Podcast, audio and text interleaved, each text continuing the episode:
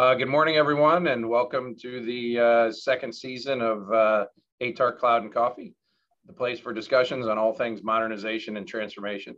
My name is Chris Oglesby with MorphWorks and my co-host. Hey, I'm Terry Lee Holland, uh, Data Center and Cloud Hosting Services Division Head at NIWC Lant. If you heard our banter, there's an acronym for that. Uh, good morning, everybody, and thanks for joining us. Uh, before the introduction of our guest today, the platform is hosted under the ATARC Cloud and Infrastructure pillar with the goal of bringing lessons learned and ideas to the ATARC community. Our focus will be a conversation about our guests' experience, past and present, executing modernization and transformation efforts. Uh, at the bottom of uh, your screen, there is a Q&A button. Um, so feel free to enter in questions and we'll work those uh, questions into uh, our discussion. Uh, so now let's move on to uh, introductions. Today, our guest is uh, Ryan Hillard with uh, the Small Business Administration. Ryan, would you mind sharing a little bit about your uh, background?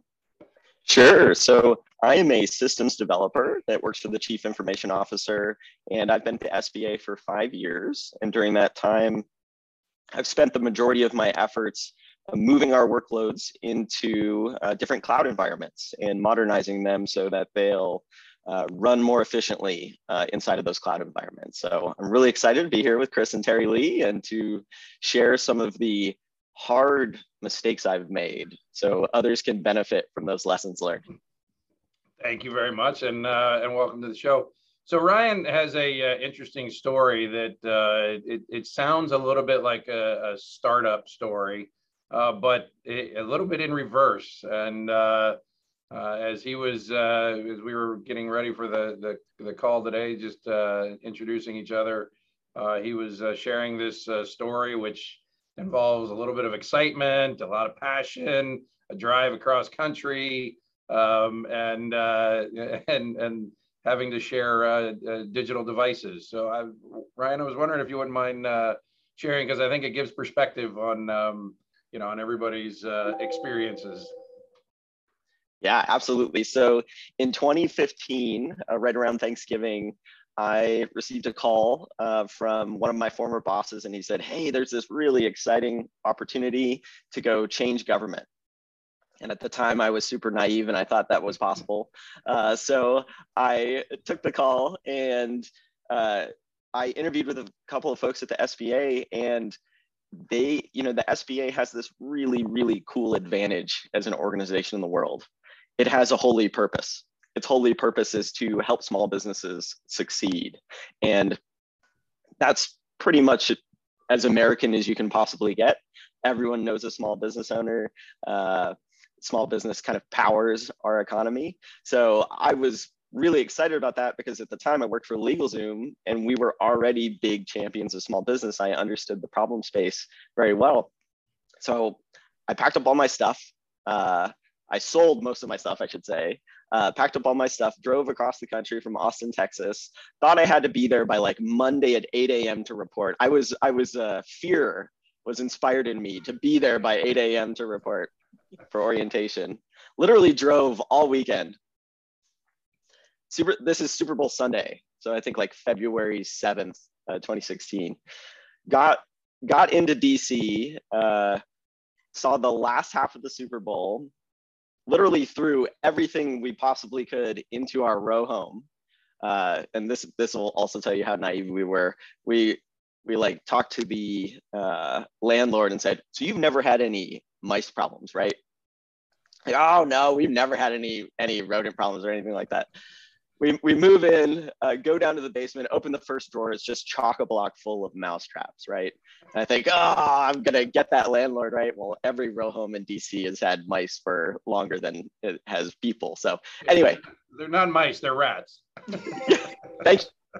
My, that makes you if you think of them as mice you can sleep at night right, exactly. Uh, but but anyway long story short uh, reported for duty uh, the next morning and then was immediately given you know, like two days to figure out uh, what is DC and all this sort of stuff. And I went to HR orientation, came out of that, and was given one laptop and one phone.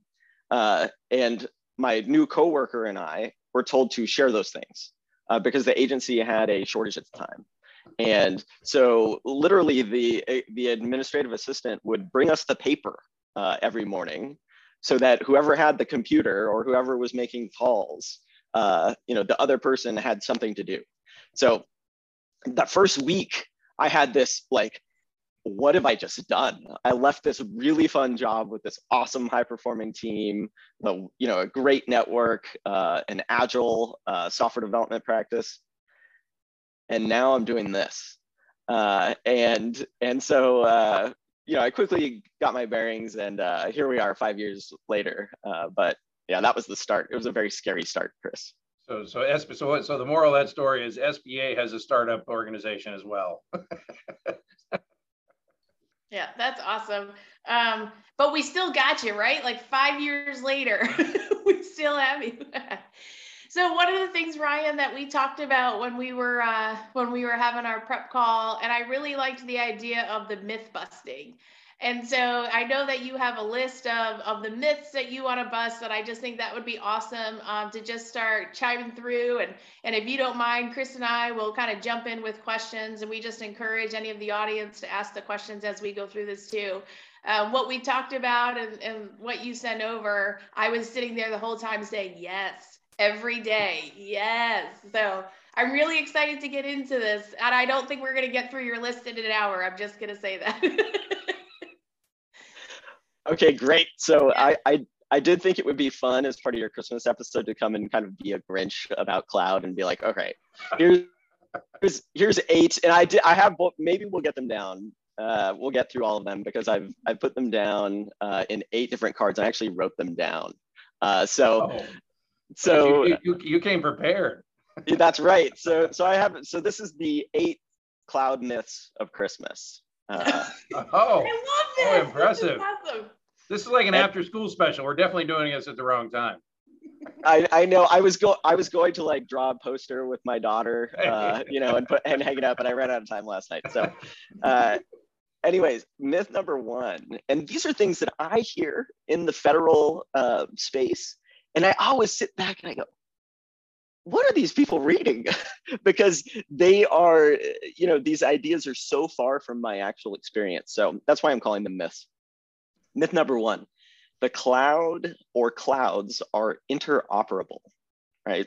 And the idea here that I keep hearing from people is, oh, yeah, I want this workload to run on AWS uh, just as well as it will run on Azure. And if AWS goes down, we'll just switch it over to Azure, no problem, right? Because these, these cloud things are interoperable. And I think the reality is that uh, people saying that have never done any actual work in either AWS, Azure, or the other big one, uh, GCP, right? Google Cloud Platform. Uh, because one, their service offerings are very different. Um, we're going to talk about another myth, but um, they're, they're very different. And you know, I'm just going to use an example. AWS offers the simple email service, SES, which is a transactional email service you can leverage if you're building a custom application to send email like customer sign up email, you know, uh, password reset, uh, notification email, that sort of stuff. In Azure, um, they point you to a third party vendor called SendGrid right? They don't have a native service for transactional email yet. I'm sure they will soon. They they probably will announce it right after I uh, say this on on the podcast, right? Um, and and in the same way, neither of the uh, either AWS or Azure really have anything comparable to a big data warehouse ish thing like Google has with BigQuery. So so when we think about like, hey, you know, we want our data warehouse to be just transportable. One, that's like the most insane myth I've ever heard. But uh, we want our data warehouse to be transportable. There is not a one-to-one offering across the three major leading cloud providers. So the cloud is not interoperable. So how do let's let's dig in on this a little bit. So how do you help with what I would say is is a need which is portability, right? Because I think, you know, that there's there's always been this challenge that that that you know uh, the the contracting community and the the the government organizations or commercial organizations navigate, right? Well, we want you to take it. Oh no, we want it. You know, it's a it's a it's a colo, it's a GoCo, it's a Coco. I mean, you, you go through all of these, you know, it, it is a pendulum, right? But you're you're always navigating these things. And I think one of the big keys that isn't quite honestly discussed enough is the portability, right? How do you create the portability of what you're doing, not necessarily the interoperability, right? So how do organizations really kind of look at it from a portability standpoint? Yeah, so so I'm so gosh, this is going to be painful, I think, for some people. Uh, the the way to maintain portability is to focus on the infrastructure as a service or the lowest level of maturity offerings from cloud providers. So virtual machines, full stop. virtual machines and network, right? Um, the only other additional thing I would I would say is possible would be object storage. So because S3, Amazon's object storage service, came out uh, like a generation before anything else, it actually defined the space. So you'll see vendors that say like, hey, we have an S3 compliant API, meaning their API looks enough like S3's that you, you know, there is possibly that idea of interoperability or inter, you know, interchangeability if you go beyond those things, Chris, uh, you will become less and less portable, right? So I wish I wish I had like a whiteboard and I could draw a sliding scale. But as you go, as you become more mature in your adoption of cloud services, and I'm defining maturity as um, uh, low maturity being infrastructure as a service, mid being uh, platform, and then of course the end one being kind of serverless or software as a service. As you climb that maturity ladder, you're also climbing a lock-in ladder right? And this is one of those things where it's like, okay, we want to do all this really advanced stuff. Well, that's great, but you are sacrificing portability and you need to be really aware of that. Now, that's in 2021. Um, one prediction I would make is that three to five years from now, um, there's going to be a whole nother tier of vendors that just run stuff on top of on top of major cloud providers that, that major cloud providers do, you know, compute, network, and storage, but they only use them for that. And you will be able to um, actually achieve that, that long lusted after dream of portability or interoperability. Uh, and some of those vendors I'll just call out like Snowflake, um, Supabase, uh, there's uh, serverless, the serverless framework, serverless.com, they just released a, their own serverless cloud, which feels a lot like AWS under the right. It's like you're using a lot of words that remind me that you're running on AWS right now, right? Um, but but um, those vendors will, I I think, inside of three to five years, fulfill that promise. Not today though. I felt like there was an elephant in the room that we weren't saying, which was uh, the vendor lock-in piece, right? Like I we really see that that's something that everybody asks how do we not become dependent on a vendor? And it's like well you don't do the things that you're projecting to do you know like and i think it comes down to one of the topics that we've talked a lot about um, is like the strategy piece um, is kind of missing because the strategy i think would help drive from the government standpoint where we're going and what makes sense and what doesn't make sense so uh, but yeah vendor lock-in it's going to be interesting but I, I would love to see what you said in three to five years. I would love to see that be a thing. Uh, I think that would help us out a lot. So in three to five years, we need to have you back. Yeah. We'll document the predictions and see. I was about, I was, so Terry Lee, I was about to say that. I was about to say, the nice part is this is now recorded and on the internet. So it'll be available forever to make me look like a fool in three to five years when I'm wrong. Um, the, you know, the, the thing about the kind of one thing you just said, which get elicits a strong reaction from me, is this mm-hmm. concept of strategy, right? Um, like going to the cloud is not a strategy, um, and uh, yeah, you, you, I, I think, I think federal enterprises, the different federal agencies, they need to have good business reasons to adopt cloud technology, uh, and sometimes, sometimes it feels like they don't. They're just like, cloud forward, right? Um, 100% to the cloud. Yeah, and and so I'm I'm so Chris because I'm one of because I have that five year startup story with the SBA, I've gotten to do a lot of fun things. One of those is I was the IT specialist asked to go document some of the agency's data centers, right? And I can tell you that one data center I walked into had water sprinklers uh, running above their servers and had more uh, combustible material in the data center than I have in my garage, right? It was, it was just like stacks and stacks of cardboard boxes behind uh, racks. So we as a, you know, we're not good at data centers.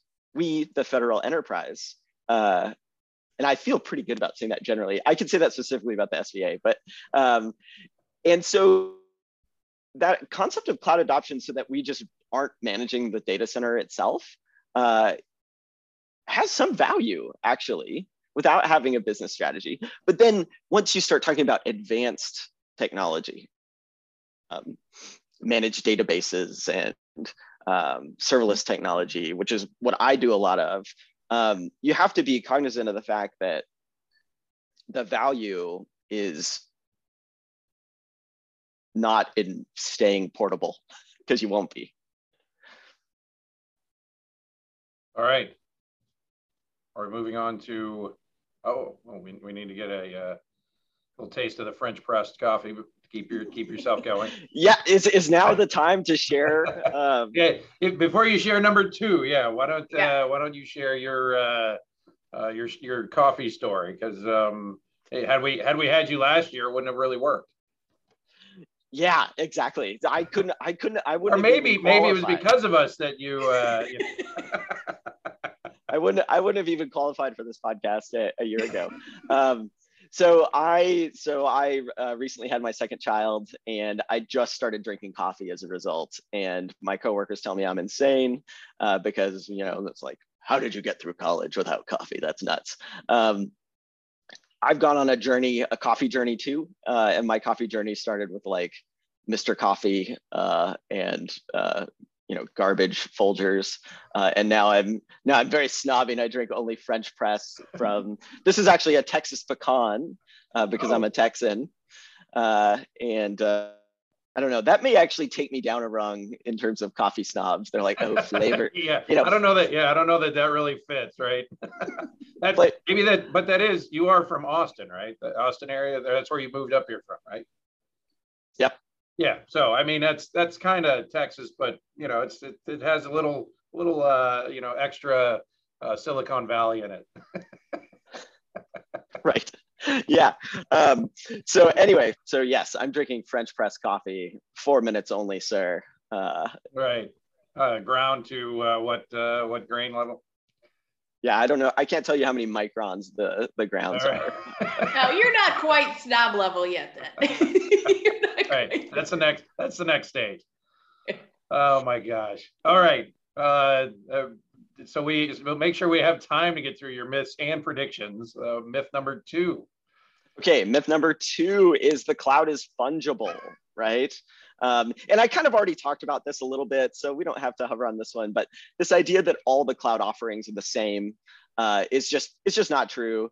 Um, and you know, one one cloud is not created equal to another cloud. And one of the anecdotes I can tell you about this without mentioning particular vendors is we, you know, we were having a performance issue with one of our applications and we boiled it down to a network problem, but an internal network problem uh, using this particular cloud vendor. And we benchmarked, we benchmarked to see like, hey, what, what's going on here? And we were getting different physical speed than was being advertised. Well, we went back to the vendor and we said, hey, you, are saying you get, you know, let's say 10 gigabit uh, inside of your network, and we're, we're clearly not getting that. And we're, this is kind of strange um, problem we're having. And they kind of came back and were like, yeah, you're not going to actually physically get that. Right. And uh, so so there's this also this idea of like marketecture, right? Marketing architecture. Um, and you see this on these cloud, these uh, vendor pages, uh, and I, I, will pick on AWS here because I spend all of my time in AWS, right? I'm most of my workloads run in AWS, but uh, the most dangerous button in the world is the deploy with CloudFormation button, right? It's like on the tutorial page, it's a little gold button. It's just the right color. Some marketing person like nailed the hex code on that button, right? Because it just makes you want to press it. And you press it and it's magical because you have all of these cloud resources spun up, right? All of all of a sudden. Money, Fantastic. money, money. Money, money, money. But also like, do you understand what you just did when you press that button. Uh, and what is one of our uh, cloud infrastructure leads likes to ask the question, what do your day two operations look like? Because you like ran through this tutorial, you spun up all this infrastructure, you're doing stuff, that's great, but how are you gonna maintain it in the future? Um, and so, you know, these things are not uh, fungible across clouds and uh, neither are they, um, neither are they portable. Uh, so that's, that's myth number two. Nice, very nice. Yeah, I like that one. All right, let's go to number three. Okay. Lucky number the, three. I like this one because it strikes uh, deeply at the heart of cloud and coffee. You guys have discussed this a lot, but the cloud is more expensive. The cloud is more expensive. So, so I I watched a couple of episodes in prep for this call, and um, one of the things that I think you guys talk about very well is that the cloud can be more expensive for you um, if you aren't thoughtful about your migration. But one of the nuances that I wanted to tease out of that idea is in some circles, that's been generalized into hey, the cloud is just more expensive. And uh, you know, you, are going to have to run a smaller workload, let's say, than you were used to on-prem in order to uh, achieve cost efficiency. And uh, I think the problem there, the thing that I want to tease out is that if your operations are poorly set up on-prem and you migrate those into a cloud environment, and suddenly it feels like your cloud, you know, your cloud costs are more expensive than your on-prem ones were. What you're actually seeing is the fact that you weren't good at operations, right? Um, and and so the cloud lets you do things like better, faster, stronger, um, and that includes bad things, right? So if so so if you know if you have really poor form on the bench press, I have no idea why I'm using weightlifting. I don't even lift weights, right? Like I'm a skinny nerd. But if you have poor form on the on the bench press, um, and you go and you get on a Smith machine with rails where you can just, you know, you don't have to control the weight. You can just push as hard as you possibly can, which is kind of like the cloud. You can get hurt way faster um, than if you force yourself to have good form and build those supporting muscles and in in you know in our cloud analogy do things like revisit the size of a workload. Is it running efficiently? Have we provisioned our vms on-prem to be the correct size? Are they using the right amount of cpu and memory? Uh, you know if you get into the cloud and your solution to every problem is okay just double the size of the vm uh, yes it will be more expensive. Absolutely so I want to talk about this and tie it a little bit. You know, we we talk a little bit about the strategy, but you you can have the strategy and then get get in into a into a mode, right? To where you're you're in that that operational mode. Um, things are going great, everything's evolving. How do you make sure that you because it at, at some point, whether it be a personnel change, whether it be uh, you know a, a new mandate, how do you make sure as as a, as an agency because again uh, you know a lot of it is your your technology. We're obviously uh, you know as a company we're more consultative so we're helping try to try to help make that those decisions better. But but there is a point at which the organization gets into a mode right? And and and you get government or commercial you you get into a mode and that mode all of a sudden has now bad habits right and all of a sudden those bad habits become a problem. How do you have a a, a refresh? Like, how do you take somebody that is mission focused, like, hey, we did this three years ago, you know, it because what's happening, and we've talked about this a lot, but this is a different approach to it, right? Because how do you make sure your processes are where they need to be? Like, you know, that you're, you're not stagnant, that you are evolving with the technology that is available So that way it isn't and then the next time you have to really kind of fix something, it's a big modernization effort. For, for medium to large organizations, this is the lottery question, right? How do you build a high, a high performing team? Uh, and how do you maintain one? The, uh, I have so like, Chris, I literally like lay, lay I, I literally lay in bed at night and stare at the ceiling, can't sleep because I think about this problem, right? I think that you as it so I'm addressing the federal program managers out there who are hopefully listening to this. You as a program manager need to think of your organization like a human. How do humans build? They build them very slowly over time by layering them on, right? So if I wake up, I'm a runner. If I wake up one day and say, I want to run a marathon someday, the way that I actually get to that point is I uh, like walk a mile on day one, right? And then I like go buy a pair of new sneakers. And then I like next week, I'm going to start walking two miles and then I'm going to walk three miles. I see this critical mistake being made in organizations where they want to do everything all at once really quick. Uh, and this is and this is because there's a lot of like fervor and excitement around cloud that is the most surefire way to fail.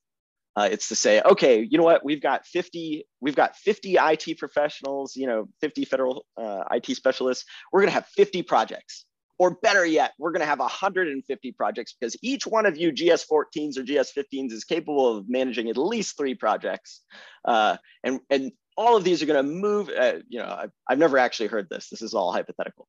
Uh, this is the know, Grinch. Yes, exactly. And each and each one of you is going to move one of your applications you know to the cloud by thursday. Um, and and that's like that's like asking someone who's never run a marathon to wake up and run uh, a 10k on day one of training in their old sneakers when they're dehydrated. Uh, you, you know you, you're going to puke at mile three uh, and you're going to uh, retire and never run again or never try and run a marathon again. Uh, so I know I didn't like directly address your question, but uh, the, I think the trick is to really, if we could boil it down to an axiom, is to start small and do small things and build that habit and then uh, build on top of that habit, right? And, and, and get better and better and better. Uh, the, the advantages that the federal enterprise have are that one, you have a whole bunch of people who are going to be around for a long time, right? Federal employees work for the federal government for a long time, so they have that advantage. And then two, uh, almost every federal agency has purpose. It has like a really strong, cool purpose in the world. And uh, that's hard to find in some private things. I know a guy who does the programming for like the like uh, your like Whirlpool microwave, right? And um, sometimes he has like a hard time going into work because he's like okay i'm gonna like this optimized um, like good good for him. Uh, but like i get to wake up and think about how we're going to offer better business counseling to new entrepreneurs and how we're going to turn that into a digital service and run it better in the cloud. Like i get to think about that in the morning and that's like that's like I don't need coffee for that. You know, I don't need coffee to get excited about my workday. And, and us entrepreneurs, uh, thank you for that. I'll also say that uh, the federal government should have you talk to people about coming to work for us because that was quite the speech there about coming and working and having the purpose. Because I think that is what a lot of it's about, and it does get lost. But I really like what you said about like starting small and growing from there. Like, um, we talk a lot about uh, the technologies that we want to use, but we don't talk about changing the culture to get us there. And we want to push the culture top down because you know, there are, you know, I work military branches, you know, we work top down. And that's not how it works and you know it's it is refreshing though because we are starting to see that like small organic efforts are starting to build up and so you know, I really think this is where like some of your other myths kind of come into play with like the how we're moving forward with these technologies too is, you know, like it's we're we're taking care of some of the smaller things like you said but now we're going to get into the bigger you know i'm going to point back to strategy. It's the strategy discussions and i think like your next set of um, myths are going to lead us into that pretty well. So one of the I'll try. So Terry Lee, I'll try not to get too starry-eyed here uh, with because I am I'm, I like pretty patriotic. But um, one of the cool things about cloud is we are rapidly getting to this long promise point where we can actually think about code and systems that are only business logic, right? That means so so for some legacy folks that's scary because they're they're let's say they were a network engineer and now we're we don't really need to think about networks, right? Like I don't care about the CIDR range that this thing runs inside of in the subnet, or you know, like. But for most people who are really mission driven and purpose purpose inspired, this is really neat uh, because now you can spend less and less of your time worrying about commodity things and more and more of your time worrying about how you're going to actually solve a problem. Uh, and you know that's why I'm such a, a bull uh, when it comes to cloud technology and advanced cloud technology like serverless technology, uh, because it lets you spend more of your time thinking about real problems. Yeah, I think before before uh, to do a plug for one of our working groups, the cloud migration working group has recently been working on skill gaps, right? And I think one of the things that gets discussed in there is everybody wants to focus on the technical skill gaps and I think what's happening is, you know, the kind of the uh, the the old adage of you you still need to have those management gaps, right? You need to have the you still need to have those people skills. But right now, we're really trying to push everybody to you know specialize, and so you know as that you know that um, they they had a webinar recently. They're working on a white paper. I mean, that is something to think about if you are in a technical role. The ability number one to you know to communicate the ability to understand the the ability to you know to kind of have that that self-awareness of hey this is a problem we need to you know we need to look at from a process from a skill standpoint not just how do we solve it with technology so so uh, i so i've navigated this problem with several organizations in their agile transformations and the the role of a traditional manager who sometimes feels left behind by an agile transformation because you know your your engineering manager who used to do things like write tickets and tell people what to do um, is in this really cool role if you can get them to see it of how they're going to develop their staff and how are they going to give them the skills they need to they, they may finally have time in their week for an individual one-on-one with each of their staff members which which every manager should do uh, like full stop right? Um, they're direct reports. That that's hard to do in the federal enterprise which is very terry lee to your point very hierarchical. And wants wants things to flow in a certain direction, right? Um, the the most successful folks building systems today are doing it in a way of decentralized decision making. So they've taken those formerly hierarchical column-like structures, and they've said, you know, that person at the top. So I so I, uh, used to uh, draw this thing called what I called the leadership trough of despair. I'm going to try not to go down that. I, am the Grinch, but I'm not. I'm not that Grinchy. I'll try not to go down that road too dark, too deeply. But what that concept describes is that the further you get away from your end user, the less capable you are of decision making that uh, that is impactful, right? So um, at, at an organization I used to work for, I call that the director, which is directors have no idea what their staff do, right? Uh, unless they just go and actually work side by side with their staff. Uh, but that's really hard for a federal enterprise to say, hey, directors, you're no longer, if you're doing your job, your job is to build a system and create an environment where all of your really smart people can make decisions for you, right? For your systems. Um, and so like if you're front end web developer and you're UX UI designer are building a system and they're collaborating with your DevOps engineer uh, to figure out how that system is going to run in the cloud, uh, they should never need to talk to you, director. Uh, and that feels real ooky for a lot of traditional managers uh, because they want to know what's going on. They want to be in all the meetings and you know the, uh, all that sort of stuff. And um, but that's where they're going to be successful. And i am a zealot when it comes to high trust. Uh, and uh, I'm happy to you know come at me, come at me, bros. Uh, I'm happy to uh, happy to have a fight with anyone or a logical discussion, spirited logical discussion about why you should be pushing to the absolute maximum uh, the amount of trust you're you're giving to your your individual contributors and your team members. So much of that just really hit home, and I really wish I hate to say this now that you had painted your face green because I really think that would have just carried your message. Do you have a dog by the chance named Max? right? Uh, pulling a sleigh. Right, uh, exactly. yeah, I, you know, I've been known to do crazy stuff like that. So, uh, so, so that one was all off of cloud is expensive, I think. yes. I don't think we made it past the third myth. Yeah, I told yeah. you. yeah, you did.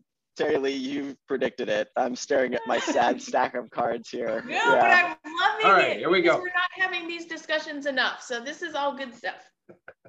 Okay, this we is might super have to have a part two yeah, yeah. If if you'll have me. Um, as long as you come in costume with your stuff, green face and everything. I've I've yeah, I've several times toyed with. I told you I was patriotic. I've several times toyed with the idea of a red, white, and uh, blue mohawk. So uh, maybe I'll come with that. Um, so you cannot adopt the cloud casually, right? And you hear this. Uh, you hear this sometimes with um, training efforts where someone says, "Oh yeah, we're gonna we're gonna," and guess what? We're gonna start doing brown bag lunches, and uh, yeah, that's how you guys are gonna become cloud engineers. Whoa, this is crazy. I mean, to to operate in the cloud um, as an engineer means you now have to uh, take a bunch of distributed disciplines, right, like network engineers and um, uh, you know people who maintain servers. What, what, did, what did you call those in the in the old days? I don't even know. Um, and and you and you put them to yeah and and you know you're and you're combining them this concept of a of an SRE, a site reliability engineer, right? Who has to be who has to like really know how networks work, really know how um, VMs work, and sometimes like Windows VMs and Linux VMs, you name it, and also has to have this appreciation for new cloud concepts um, like uh, you know how does how do these things scale? What is what does it look like to develop an auto scaling group? Um, do things scale in as well as out? Because sure your workloads can grow as demand does but when workload shrink, you know, when demand shrinks, does your workload also shrink back in? Uh, this concept of elasticity, which is very much a day two thing. No one thinks about that um, out of the gate. So no, you cannot, my, my uh, fourth myth is you cannot adopt the cloud casually. Um, if you plan on doing that as a program manager in the federal government, you should probably set aside um, at least, at least 20% of your engineer's time per week. So an entire day, right? That's like eight hours. Um, an entire day for them to just skill, just run through labs, just do hands-on work uh, every week. Uh, and no, that doesn't mean you can schedule meetings with them on that day. Uh, and no, that doesn't mean uh, that they can do other things in the background. You know, they need to be in a dark room uh, with their favorite coffee, uh, building that mental model that they'll need to to be successful. So that's number I think that's you know that that really kind of feeds off of everything that we just the, the cloud is too expensive, right? I mean that I think it's it's one of those things where if, if you didn't get that point uh, through through the the uh, the other myth, uh, you know it, it is key, right? And and I think one of the things that we talk about a lot on this show is the new speed, right? The new speed is a uh, a new problem, and that problem is okay, here's what we're going to do. Oh my God, you know, by the time we started executing, the, the technology has changed, right? the, the, the environments have changed. Sometimes the companies don't even exist anymore by the time you, you know, by the time you move through it, or they've been acquired. And so I, I think it, you know, it, it, the, the feed is perfect into the, you know, don't adopt it casually because it, it really is that that understanding of you need to focus on what you're trying to achieve. You need to focus on the processes, and then what is the best way to to use the technology to effectively deliver those processes. I have a really, I, I think I have a, you know, it's it's rare to have a good, a really, really perfectly fitting story, but I have a, I think a great story to tell about that. So last year, uh, at the height of the global pandemic, uh, Congress, the president, and the American people called on the Small Business Administration to help with economic relief. And they did that through programs like the Paycheck Protection Program. Well, the SBA was situated to respond to that demand, that requirement, because it had adopted cloud technology. If we had not adopted cloud technology, we would have still been ordering servers like today, and the Paycheck Protection Program would have been a failure. And a, an example of what I mean precisely is we were given the requirement to stand up a portal for small community focused lenders to accept and be able to place paycheck protection program loan applications. So these are the banks you drive by on your way to work, right? That you don't recognize on the news. These are not the banks of America, right? These are the small banks that can't afford uh, big IT departments that don't integrate with our big loan directly. So we hired, when we were given this requirement, we hired a team from AWS Professional Services and that team came, they literally like parachuted in, built an application for us running entirely on top of serverless technology. So in AWS terms, that's Lambda, uh, SQS, DynamoDB, um, S3, uh, a couple of other things like CloudFront. And we hired a contracting team, Chris, over the weekend, literally Saturday night, um, did usability testing over the weekend, modified Sunday night, um, and did final sign off by Monday so that the program could go live and that small community lenders could process things. That's a different level of speed by several orders of magnitude that uh, the SBA was not used to prior to last year, right? We did it, we built an application in a week. That application over the course of like five months took 140,000 loans, moving, I think, around $15 billion and saving, according to our heuristics, like in the millions of numbers of jobs uh, level, right? So I joked to the team, like, hey guys, you're done. Like, you've peaked in your careers. You're never going to do a week of work, right? These like 12 people, like, you're never going to do a week of work that is magnified into this much good in the world ever again. Uh, so, you know, go ahead and retire. Uh, but that's it. That's a mic drop situation right there, yeah. if I've ever heard one and and and and the cool part is like as a program manager i did like a very little bit of work to help that right? I was i helped sign off on the ato itself.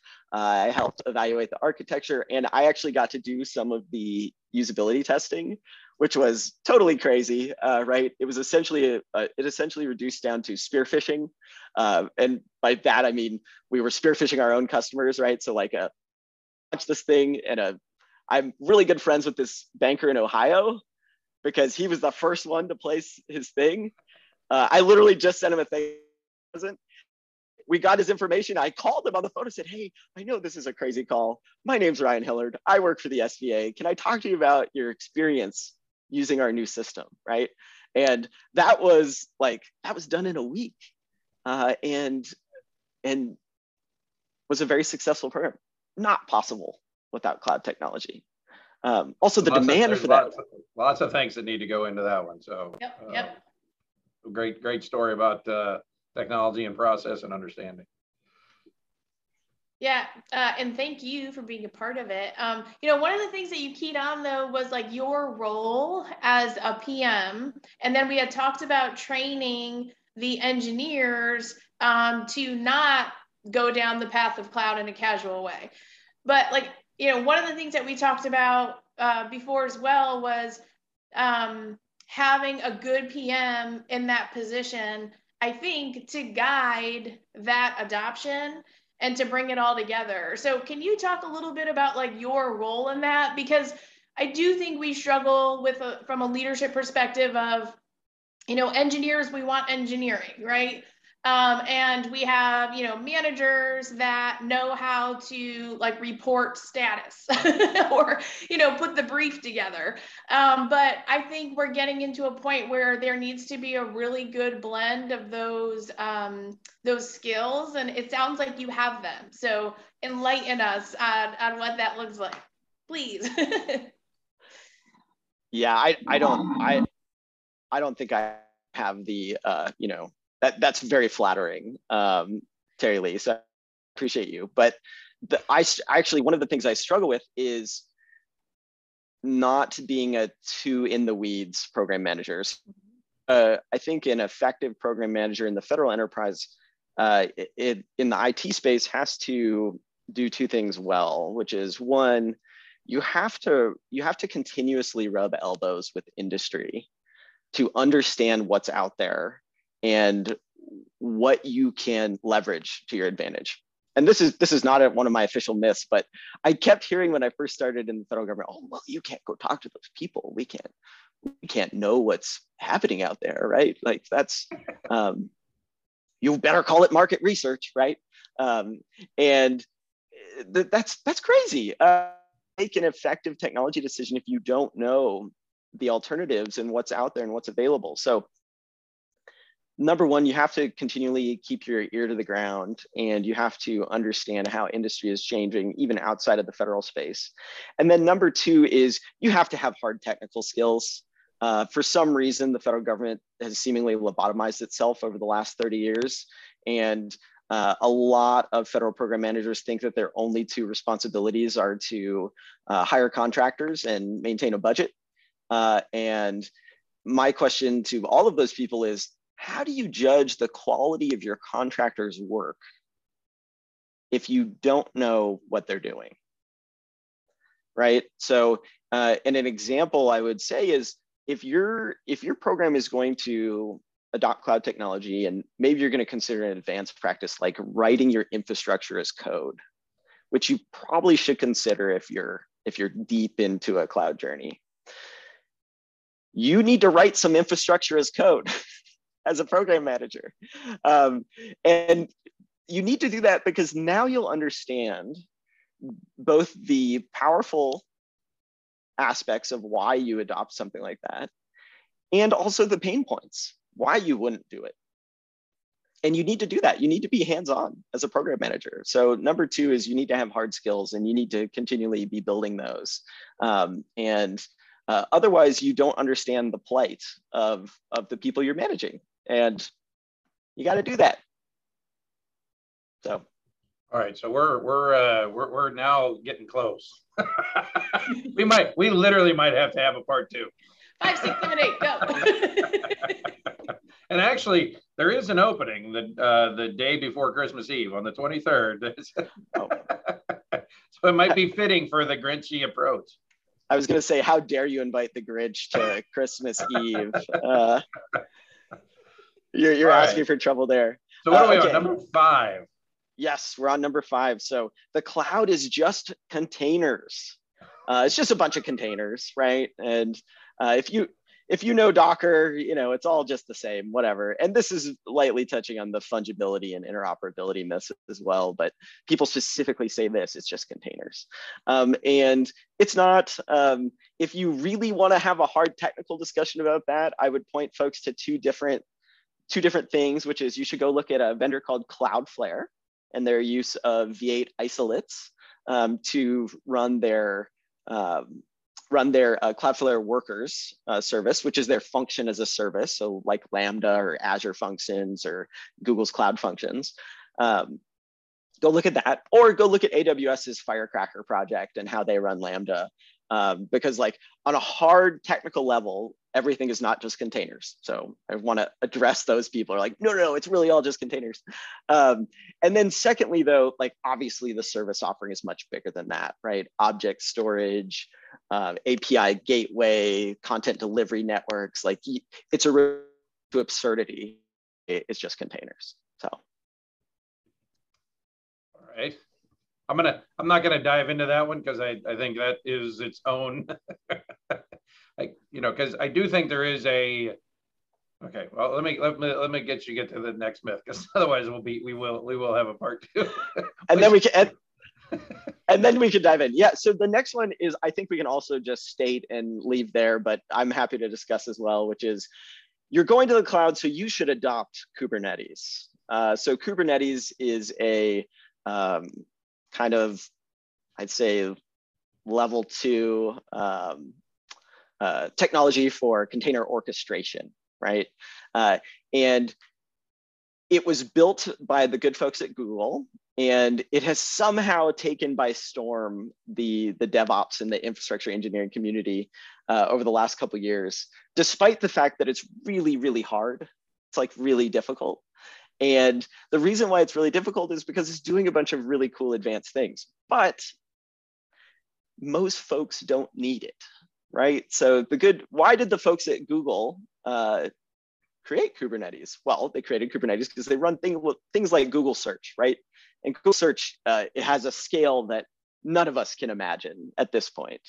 Um, and so do you have so the question you should ask yourself is some consultant has showed up and said we're going to adopt kubernetes. Is do you have google level scale? Do you need kubernetes for these things? Um, the truth is uh, and you know I'll, I'll hold up this project because it's dear to my heart but it's now kind of dead that like docker swarm was the alternative and it was from docker inc. directly and it was their container orchestrator um, it's really easy to work with. It had a good set, uh, but for a lot of other reasons, it didn't succeed. Um, it was a lot easier to adopt something like Docker Swarm. You have to build a whole practice around Kubernetes if you're going to adopt Kubernetes. So it's not that you shouldn't it's just that you should be aware of the expense of that. And it's not a default thing. Uh, one of the things we've never done, we, we don't use Kubernetes at the SBA, and we've serviced real workloads like PPP and EIDL and um, SBA.gov. I mean, SBA.gov was tweeted out by the president, uh, which is like the sweatiest moment in any IT professional's life, right? SBA.gov lives on uh, infrastructure that I work with. Uh, and we didn't, we, our, our system did scale under load. It scaled to be like 300% larger than it normally is um, from that Twitter traffic. We went from 3,000 to 90,000 concurrent users in like five minutes. Um, we didn't use Kubernetes. Like, are you gonna, is the president tweeting out your website or your web app, right? Like, so I, I don't think in the federal workspace there's anything bigger in terms of rush demand. Uh, so anyways, that's my, uh, that's number six, adopt. You don't necessarily have to adopt Kubernetes. All right. Number seven. Okay, number seven. So I uh, I actually so number seven is really about this idea that you you have to have advanced practices uh, if you adopt the cloud, right? And uh, this isn't really a myth per se, but more me trying to help people instrument which advanced practices they need to adopt. So, and I and I I tease this one talking about infrastructure as code. So, and Terry Lee has touched on this a little bit, but if you're, you know, if you're not, if you're not good at change control on premises, then you don't necessarily need to adopt some advanced practice like infrastructure as code to help you track changes in the cloud until you already get good at change control just independently. That's that that is a that problem is orthogonal to technology, right? Um, and so, you know, be, and because we have a little limited time left, like be, be cognizant of your advanced practices that you're adopting and which ones are really hard to train uh, versus which ones are your organization is capable of. So if you have an army of Windows system administrators and you're saying, hey, we're going to go, you know, declaratively, uh, we're going to, and you know, this is not, uh, this is this is not a hypothetical. Every federal agency, I think, has an army of Windows, right? Um, if you're going to go express your infrastructure in code, so declaratively, uh, you need to think really hard about what uh, how hard that's going to be and the mind shift that that involves, right? Um, so at, that's my one on advanced practices. And then an eighth one, but I lied to you. It's not a myth. Oh, let's just go there. Okay. So number eight is uh, about real value and the real value of the cloud uh, i would like to challenge uh, you know you hear all the time that it's cost savings but it's actually this concept of opportunity cost that you've regained. And i told you the story about lender gateway that application we built to help the ppp program but um, your ability to do things that you couldn't have done before uh, is really what you're gaining and and that alacrity that chris talked about that speed to deliver on mission uh, that you know if, if you had to go through a 90 day procurement process and that's a fast one in our world i was going to say who does uh, that? Uh, yeah if you have to go through a 90 day procurement process to buy servers uh, and your program is 90 days long uh, you're in big trouble right? And it's not i'm not making up these sorts of deadlines based off of the last couple years where congress has literally passed a law and said hey uh, dear federal agency you will do this by this date uh, right? And then omb is like you know beating you over the head to, to do that thing. Uh, if your procurement time cycle doesn't support that um, because you have to go buy servers that's cool mm-hmm. That's a that's a really good one, and one of the things that, uh, and I know we're tying up uh, here, Chris, but you know that's one of the things like whenever we get asked to put together any like return on investment and you know like all of those wonderful briefs that we all love to do uh, you know that's a really hard one to uh, i feel like needs 10 times more focus than just the doing a cost comparison of the different clouds and what it's going to cost us to host it where. It's the the return and and how you just scoped it is where the real value is with the processes that the government has to use to get things through. Like that's how we need to be looking at it because that is going to be the game changer on this one. It's my favorite new term to use. So game changer. Well, and, and I think it kind of goes to some of what um, you know we talked about already, right? Is yep. is how do you you know how do you take all the other myths, um, work work through them, right, to to get to this because it it it, it does seem to be that you actually want to jump to real value without going through all the other pieces.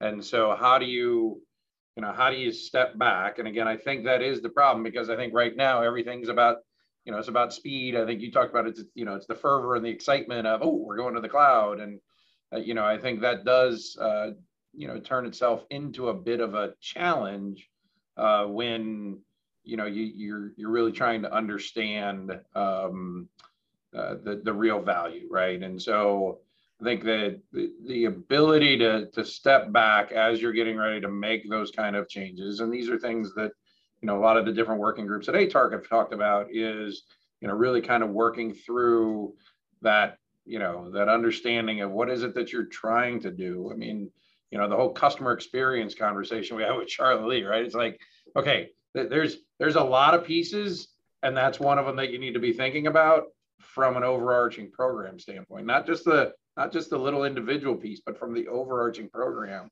What is that customer experience that you're trying to right? And those need to tie into the real value piece. So, well, we uh, we did rush through the, uh, the the last couple. I think uh, they could have been uh, all of these could have been their own show. Um, so maybe you know maybe that's uh, uh, that's something to think about. But um, you know, Ryan, thank you very much for uh, for taking the time. It was uh, awesome uh, chatting with you. Everybody on um, that attended, thank you. Uh, um, oops, I think we got uh, a question here. Let's, let's uh, get one last question in. Um, the the question here is, what types of things do you look for in types of partner companies?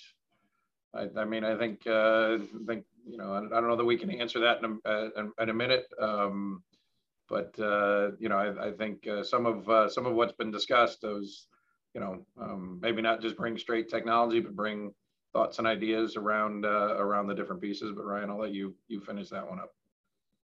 I, actually, I'm so uh, I'm going to be ambitious here and say I can answer this in a minute. So I think it I think it's two things. I think one, it's proof of work.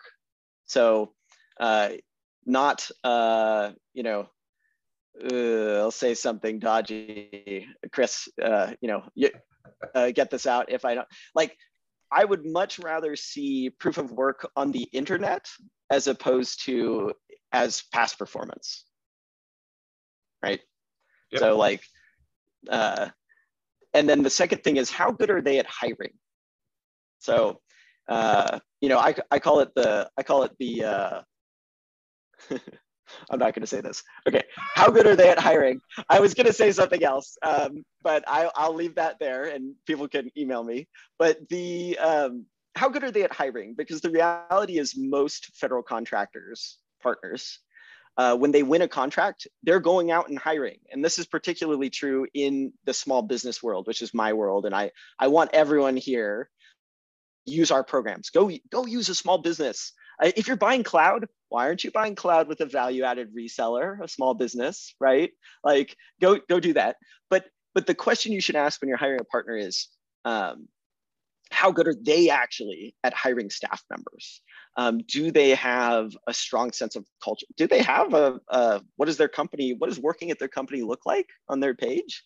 Um, or does it look like their page was built in like the geo, you know, their web page, their corporate web page was built in like the GeoCities Angelfire uh, right?